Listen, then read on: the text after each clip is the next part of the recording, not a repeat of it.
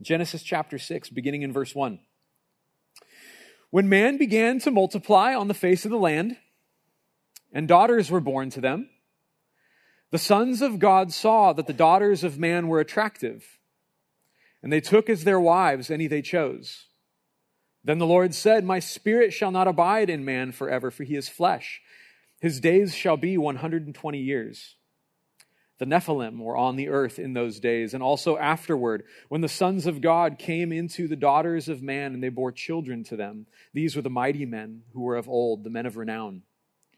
The Lord saw that the wickedness of man was great in the earth, and that every intention of the thoughts of his heart was only evil continually. And the Lord regretted that he had made man on the earth, and it grieved him to his heart. So the Lord said, I will blot out man, whom I have created, from the face of the land, man and animals and creeping things and birds of the heavens, for I am sorry that I have made them. But Noah found favor in the eyes of the Lord. These are the generations of Noah. Noah was a righteous man, blameless in his generation. Noah walked with God. And Noah had three sons Shem, Ham, and Japheth. Now the earth was corrupt in God's sight, and the earth was filled with violence. And God saw that the earth, saw the earth, and behold, it was corrupt, for all flesh had corrupted their way on the earth. And God said to Noah, I have determined to make an end of all flesh, for the earth is filled with violence through them. Behold, I will destroy them with the earth. Make yourself an ark of gopher wood. Make rooms in the ark and cover it inside and out with pitch. This is how you are to make it. The length of the ark, 300 cubits, its breadth, 50 cubits, its height, 30 cubits. Make a roof for the ark and finish it to a cubit above, and set the door of the ark in its side. Make it with lower, second, and third decks. For behold, I will bring a flood of waters upon the earth to destroy all flesh, in which is the breath of life under heaven. Everything that is on the earth shall die. But I will establish my covenant with you and you shall come into the ark, you, your sons, your wife, and your sons' wives with you. And every living thing of all flesh you shall bring two of every sort into the ark to keep them alive with you. They shall be male and female, of the birds according to their kinds, and of the animals according to their kinds, of every creeping thing on the ground according to its kind. Two of every sort shall come in to you to keep them alive. Also, take with you every sort of food that is eaten and store it up. It shall serve as food for you and for them. Noah did this. He did all that God commanded him. Let's pray together. Father, we thank you for your word. God, your word is a light unto our feet, a lamp unto our path. Your word is breathed out by you.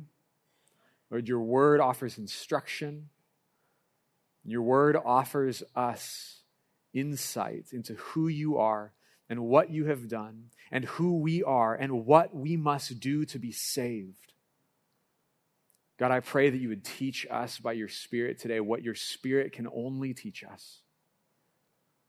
Lord, that we would hear your voice and that you would save us from the coming wrath. We pray it in Jesus' name. Amen. Amen. Um, well, if you know me, you have probably heard me quote Monty Python a number of times. I know Monty Python's polarizing. See you, Matt. But I love Monty Python.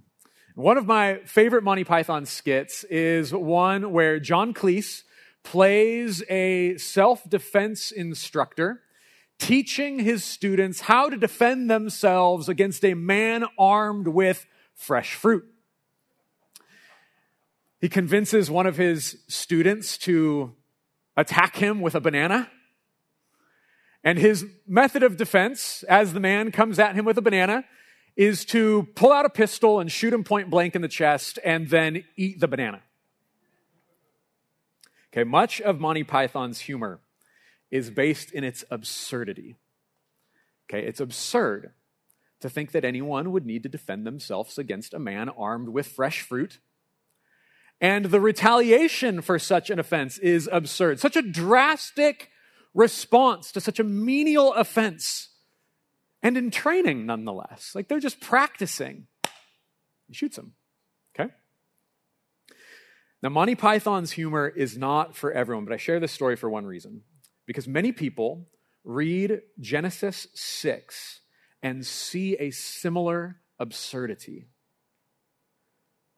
Okay, this passage records humanity's corruption and it records God's response to it. And if we don't recognize the offensiveness of what's happening here, then we risk seeing God's response as outrageous. Okay, let me try to summarize what's happening here.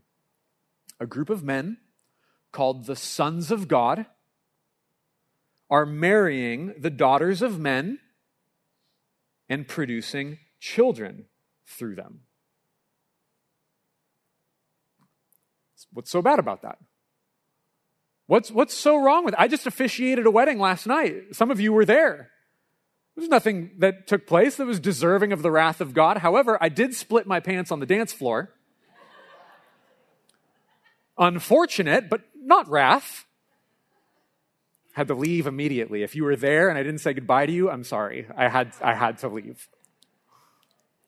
What's going on with this? God responds to this grave offense, sons of God marrying the daughters of men. And he responds by drastically shortening the human lifespan. And then it's immediately connected to what I think is the bleakest description of human evil in all of scripture. Genesis 6 5 says, The Lord saw that the wickedness of man was great in the earth and that every intention of the thoughts of his heart was only evil continually.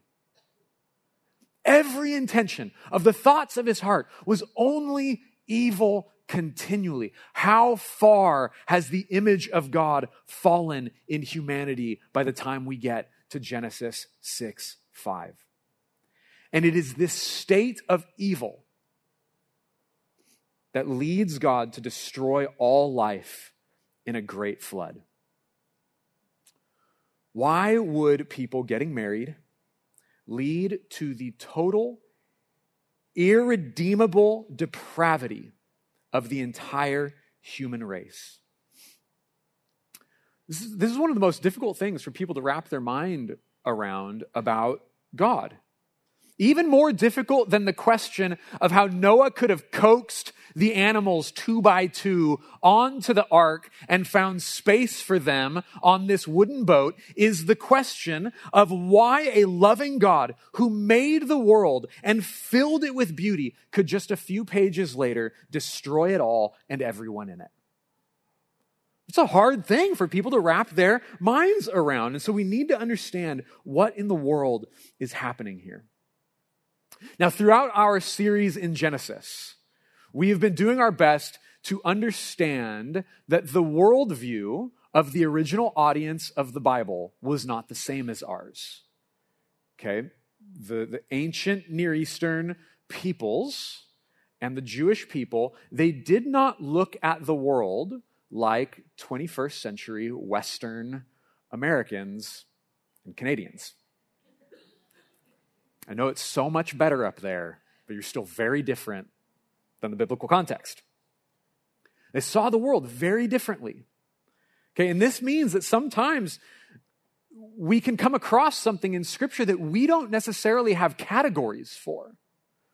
We don't, we don't necessarily see the world in the same way. And so rather than look at their culture and go, oh, they're so primitive, they're so stupid, we need to try to understand how they saw the world so that we can get at the truths that they're trying to communicate, so that we can apply those timeless truths to the world that we live in today.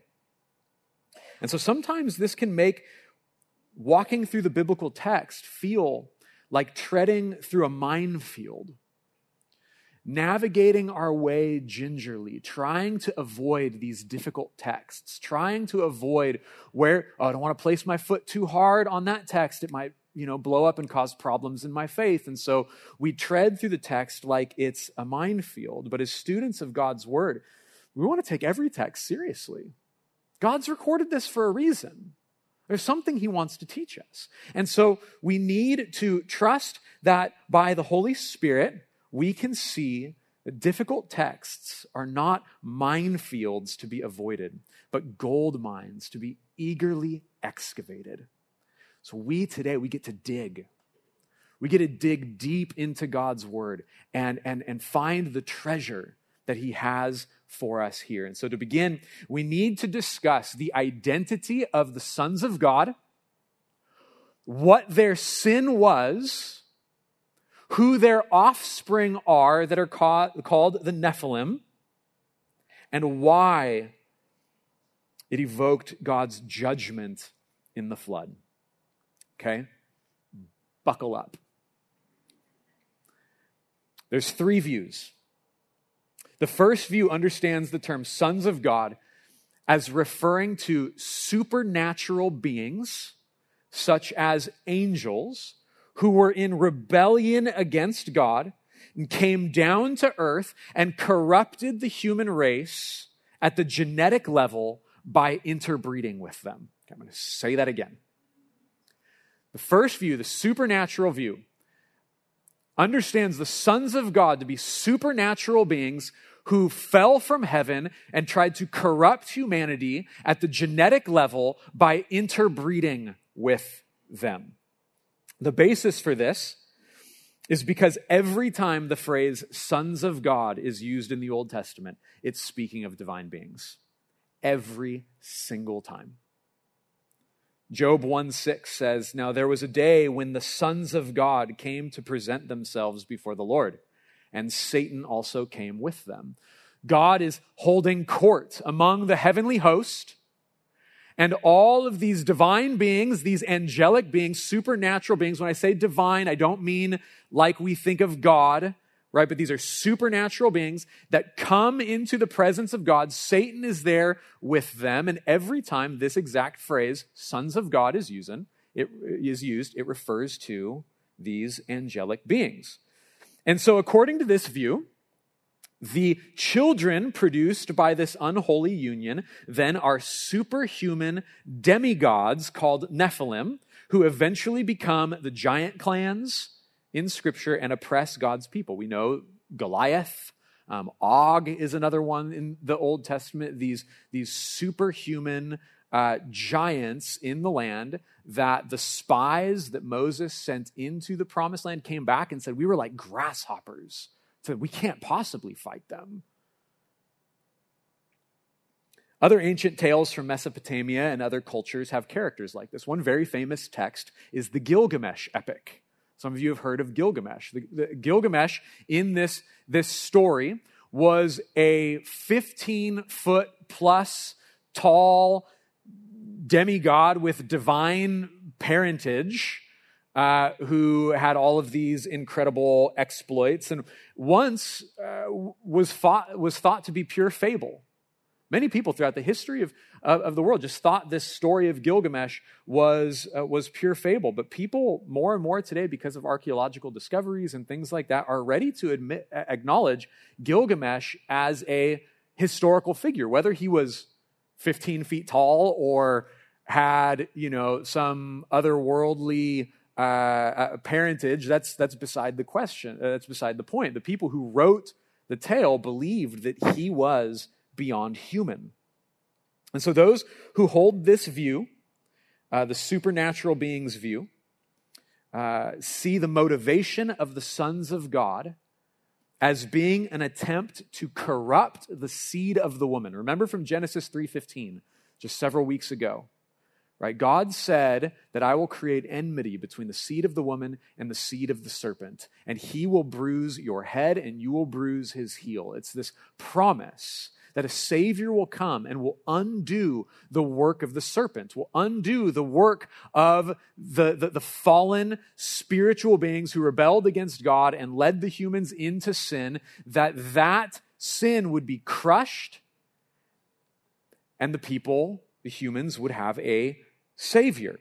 But these sons of God, according to this view, see that if they can corrupt the human line so that the seed of the woman is also the seed of the serpent, then the Savior could never come. If we can, if we can just make every human being one of us, the Savior can't come. And so the flood came because humanity was at risk of being totally corrupted by the demonic realm and irredeemable. And so God sends a flood and saves undefiled Noah and his family to start the world over again. Okay, that's the supernatural view. The second view understands the sons of God to be human rulers, mere men, but powerful men who claimed divine origins and used their power to impose themselves upon any woman they desired. So, support from this view comes from the historical evidence that kings, typically in the ancient Near Eastern world, exalted themselves as divine and wanted to be worshiped as gods. We see Pharaoh doing that. We see Caesar doing that in the first century. This would mean that the sin of the sons of God was an abuse of power that's depicted by some form of sexual violence or polygamy. And so their children are merely human. The Nephilim are just merely human uh, warriors raised in the lap of power.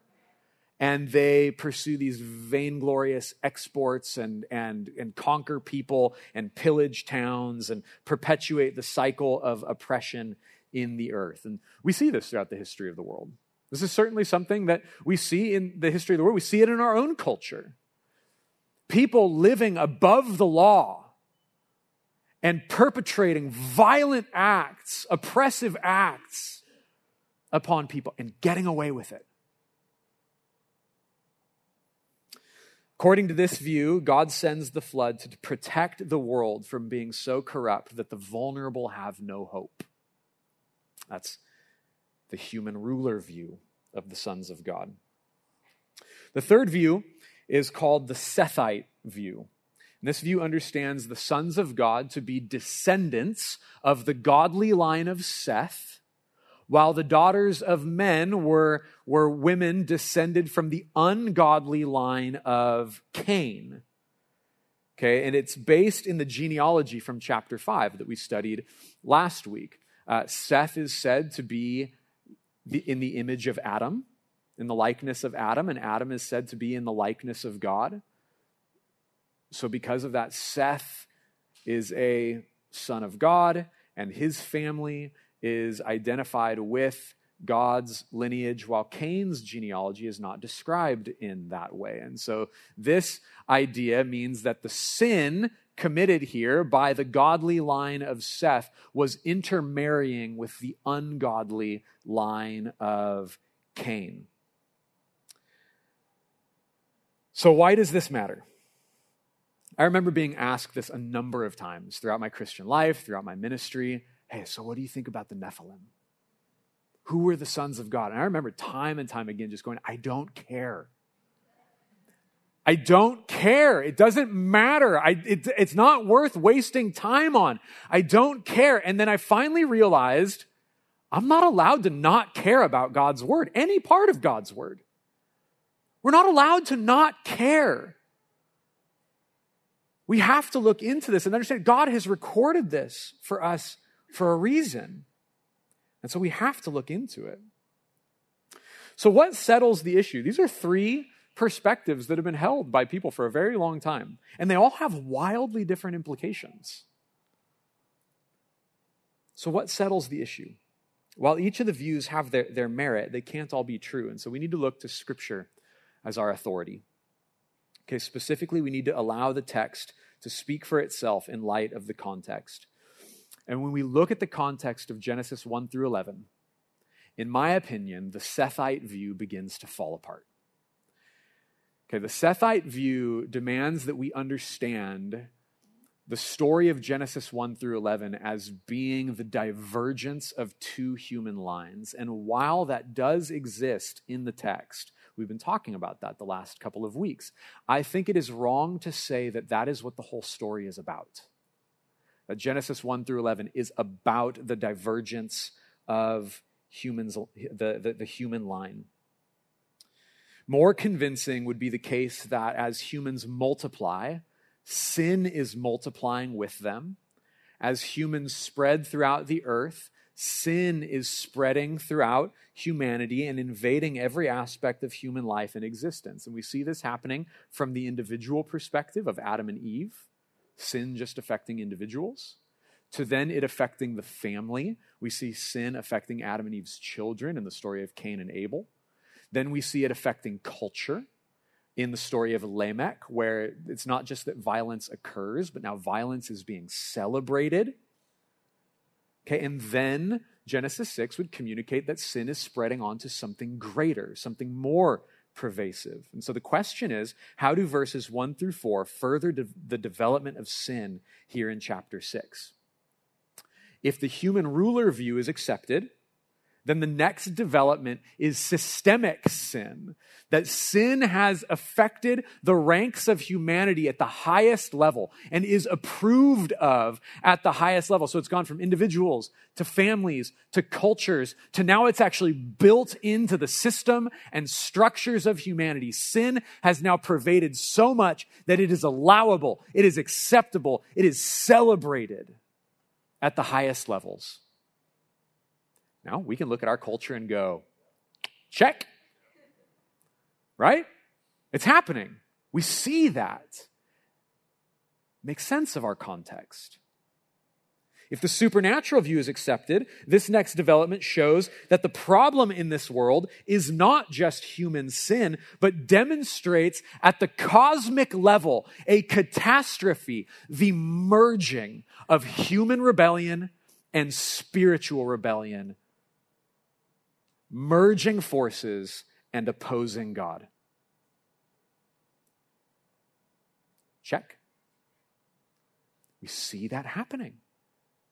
We see a spiritual rebellion, a spiritual catastrophe at our heart level and in culture.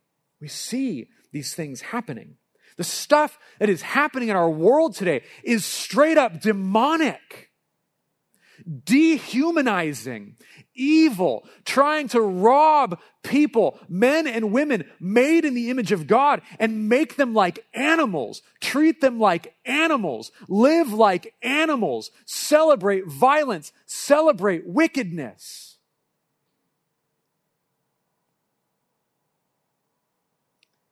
So, as we look at the immediate context, we have to also then look at the rest of the Bible.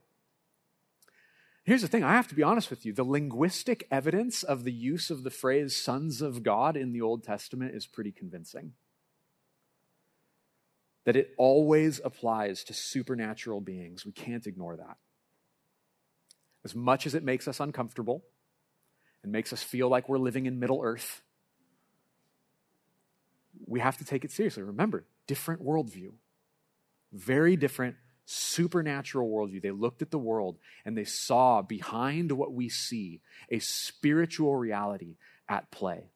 Now, as Christians, we believe that. Whether or not we believe what's happening here, we believe that this is a spiritual world. We can't deny that.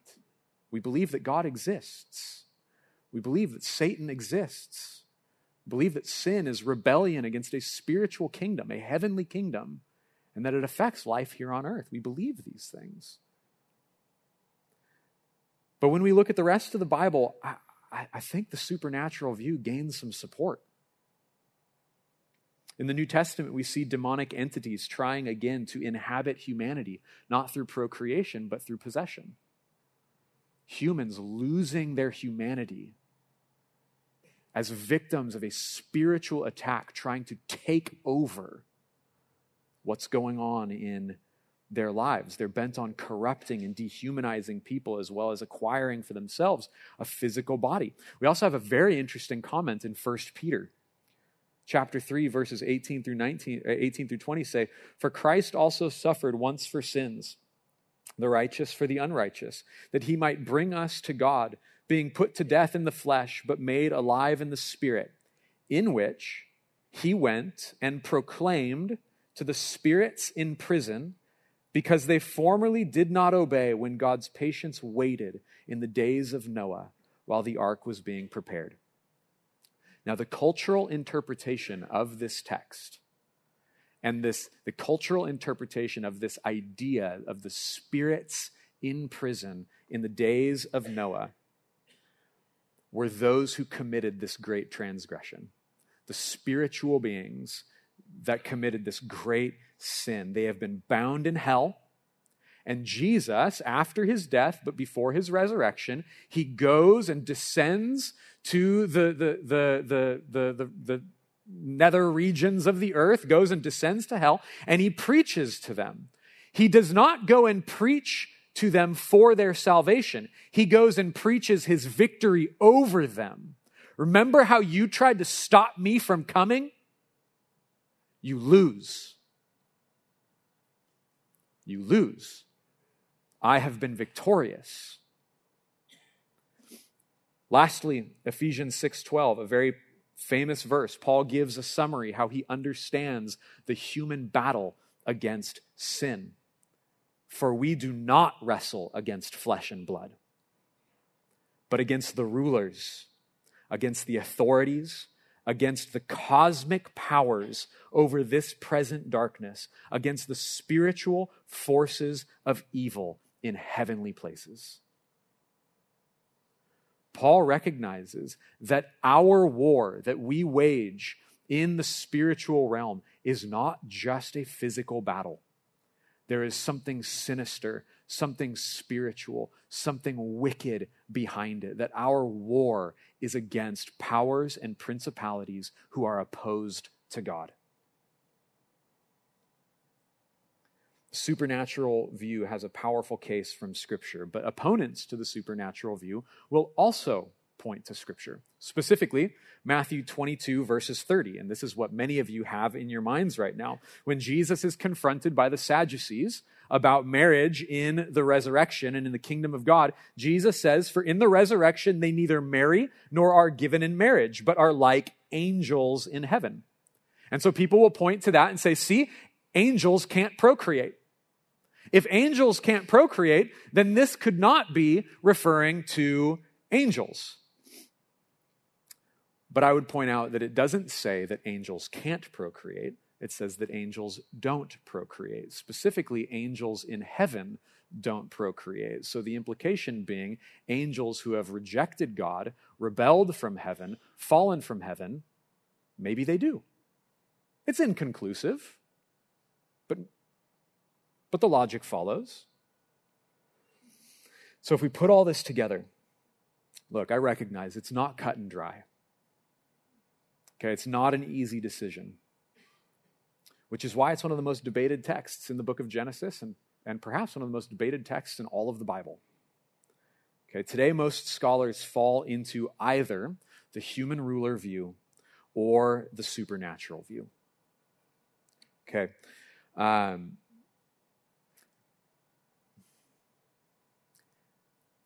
it is important to recognize that the human ruler view and the Sethite view were not heard of until after the time of Christ. The earliest reference we have to the Sethite view uh, is AD 70.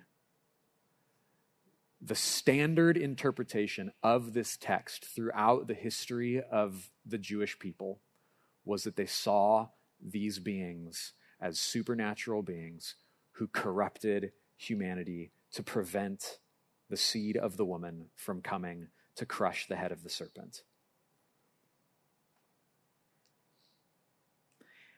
And Scripture is our authority. But the history of interpretation shouldn't be ignored. That this is the way the original audience understood this text. So, what do we do? Okay? Please hear me. This is an important issue.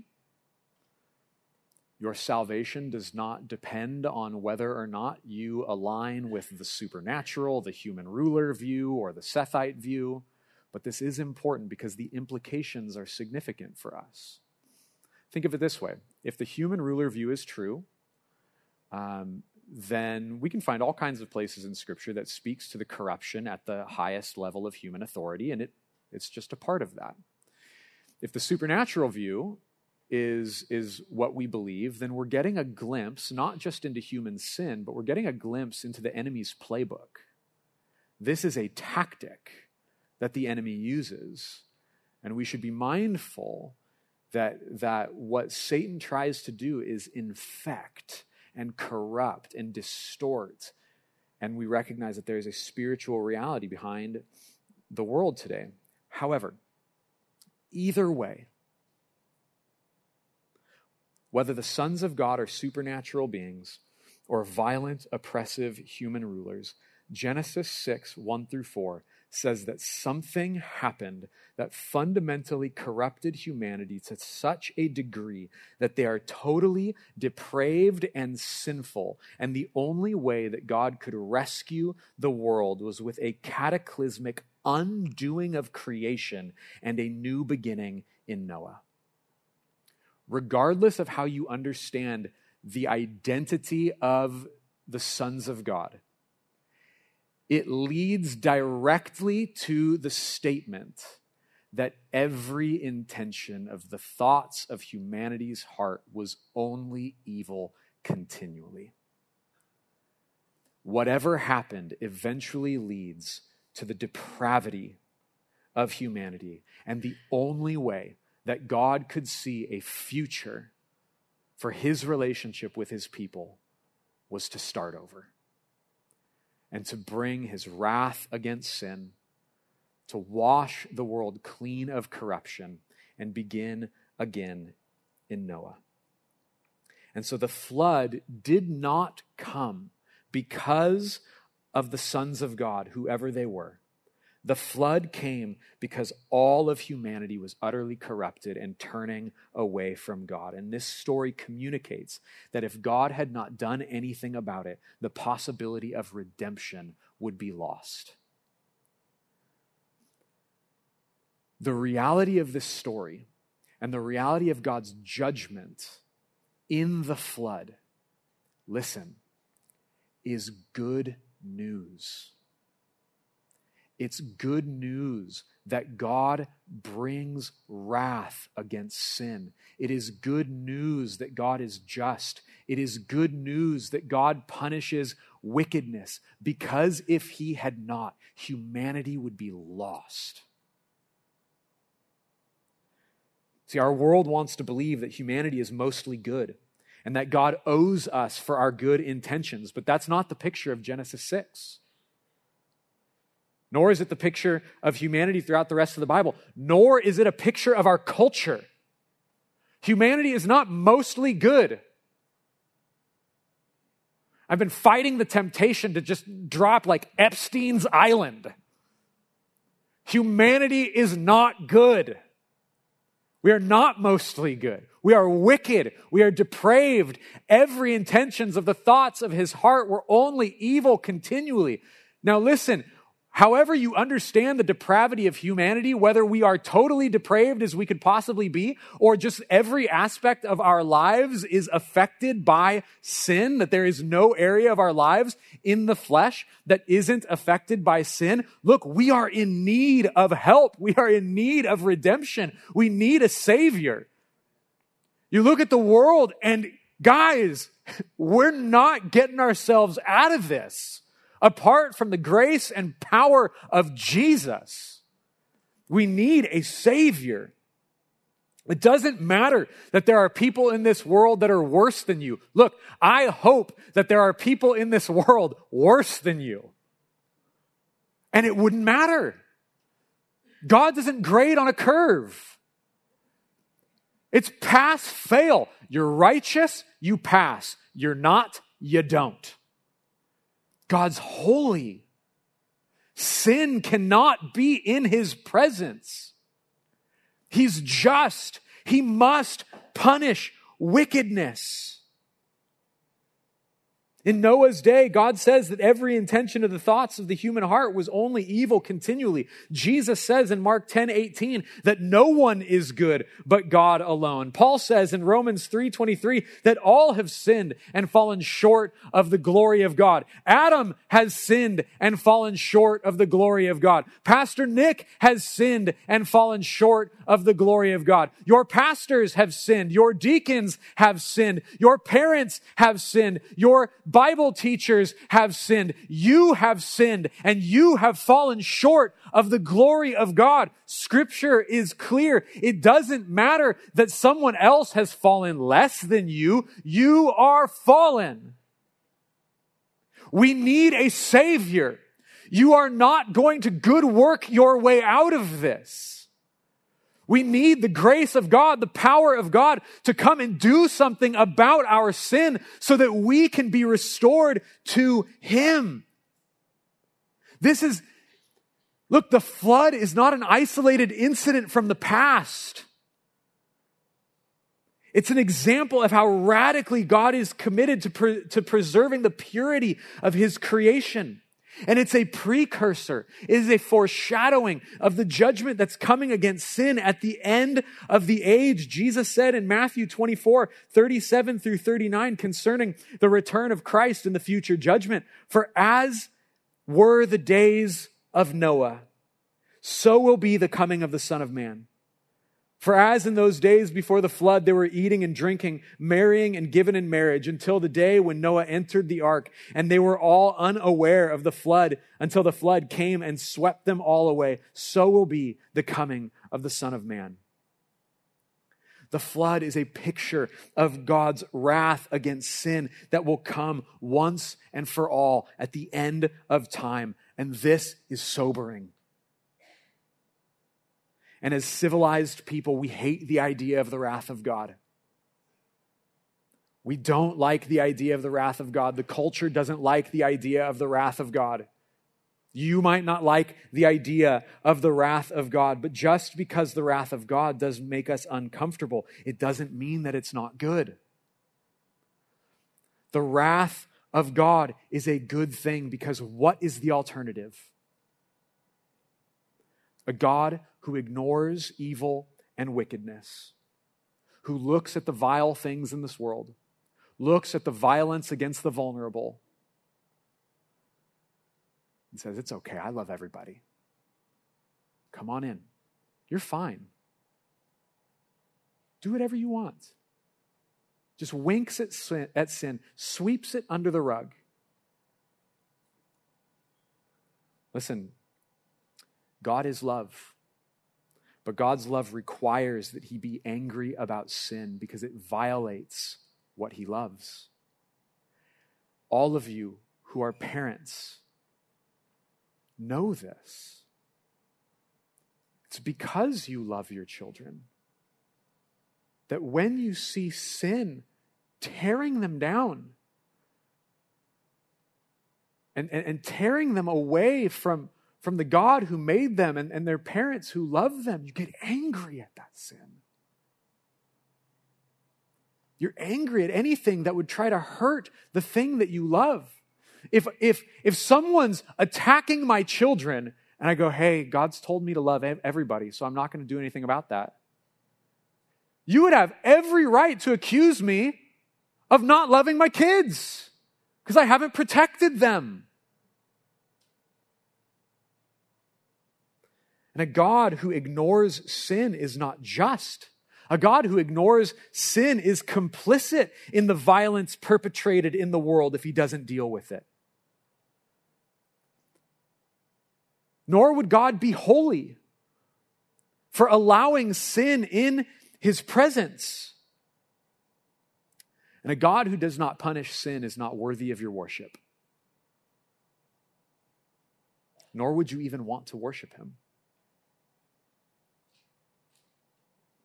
He'd be like an unjust judge, like all of the politicians we love to hate because of their corruption. This would make God no different.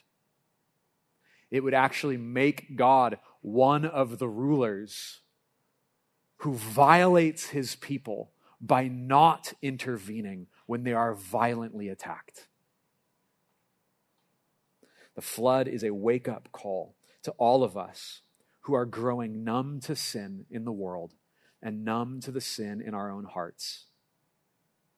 And it's a comfort to those who look at the world and wonder if justice will ever be served.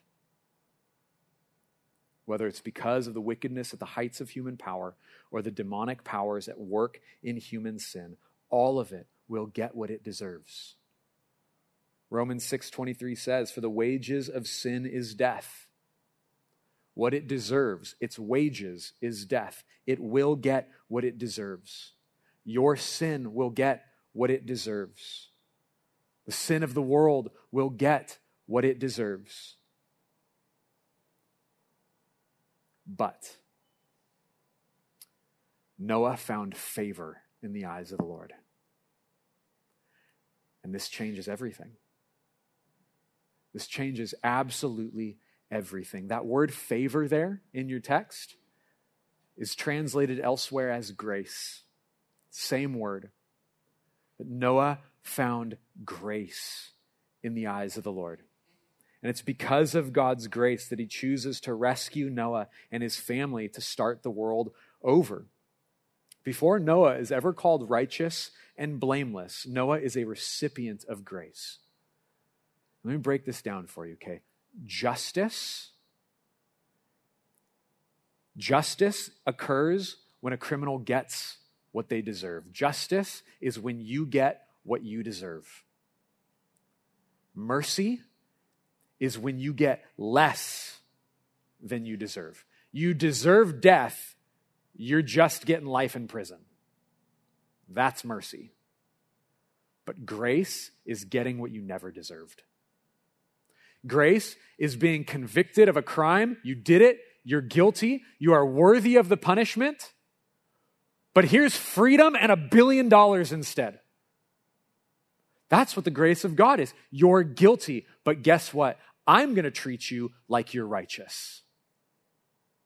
Because of my son, because of my love for you, I'm going to give you what you never deserved. And so, when humanity is so utterly depraved that there is no way for us to move forward in our relationship to God, God must be the one to initiate a rescue plan. Noah didn't deserve it but he received it through faith. Hebrews 11:7 says, "By faith Noah, being warned by God concerning events as yet unseen, in reverent fear constructed an ark for the saving of his household. By this he condemned the world and became an heir of the righteousness that comes by faith." Because he received it by faith, he is declared righteous. And so, in the, the, the wickedness of the world, Noah builds an ark and is saved through the wrath of God. But what must we do to be saved from the coming wrath? I want to close with just two quick points. What must we do to be saved from the coming wrath? First, church, get serious about sin. It's time to get serious about sin. Sin isn't just little mistakes that we make. Okay, it is the height of human arrogance and rebellion at best. At worst, it is participation with Satan in his rebellion against God and the defiling of his world. And the penalty for sin is not just death, but hell, eternal separation from God. And unless we get serious about sin, and the penalty it deserves, we cannot escape the wrath of God. Get serious about sin. Confession is taking sin seriously and just acknowledging, agreeing with God that your sin is as wicked as He says it is. Saying, God, this thing in my life, it's bad. It's, it's really bad. I believe you. I believe you that it's bad. That's confession. And then repentance is turning from it. saying, Lord, I'm leaving this here with you. I've been pursuing this thing, this wicked thing. I'm going to leave it there and I'm going to pursue you. I'm going to walk toward you. I'm going to walk in faith. I'm going to walk with God. I'm going to walk in righteousness. I'm going to walk away from that and pursue the good. That is what repentance is. It is time to get serious about sin. God loves you. He loves the world. He wants to rescue you. So get serious about sin. And second, get on the boat. Faith isn't just some intellectual assent to some truth about God. It is believing that He created an escape route. For Noah, it was the ark, but for you, it's Jesus. See, Jesus is better than Noah's ark. When Noah climbed on board of the ark, and God shut him in, the wrath of God through the flood fell on the world. The ark experienced the wrath of God, but floated Noah and his family safely upon the surface of it and through the waters of God's wrath. Jesus Christ is the same, but better. On the cross, Jesus experienced the full weight of the wrath of God for sin. Scripture says that he who knew no sin became sin that you might become the righteousness of God. That in Christ, all of your sin that deserves the wrath of God, that deserves death and hell, was nailed to the cross. That Jesus experienced the full weight of the wrath of God so that everyone who takes refuge in Jesus through faith by believing that his death has satisfied the wrath of God for your sake, you now sail through the wrath of God in Christ, safe on the surface of the waters. You pass through death and into life because of Jesus. Jesus is a better ark of God.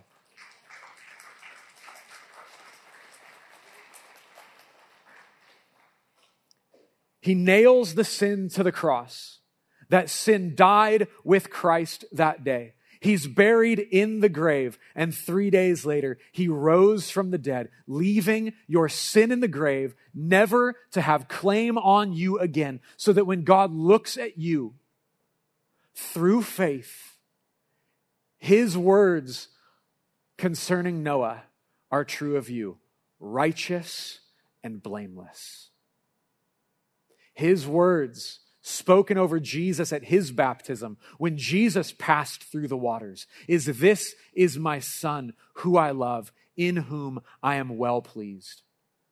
Because of Jesus, the wrath of God has already come down on your sin and you have been spared from it.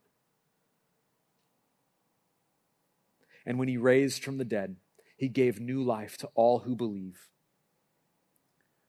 And as Noah and his family sailed safely through the storm to begin the world anew, everyone who believes in Jesus is a new creation.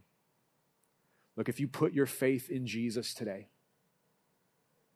if you've already put your faith in Jesus today, or God right now is just pulling on your heart, make that decision and he's pulling on you. You, you make that decision to trust that the death of Jesus applies to your sin, applies to your unrighteousness, applies to your rebellion, and sets you free and sails you through the wrath of God and into the new creation. Scripture says that the old you has passed away, that in Christ you have died to sin but in his resurrection, you have been raised to new life. It is no longer you who live, but Christ who lives in you. If you are here and you are a Christian, then your sin has been atoned for. The wrath of God has been satisfied. And all you have to wait for is a future in glory with Him. But if you will not take your sin seriously, and you will not, in faith, trust in Christ and get on the boat that sails his people through the wrath of God. Then in the last days, there won't be an escape.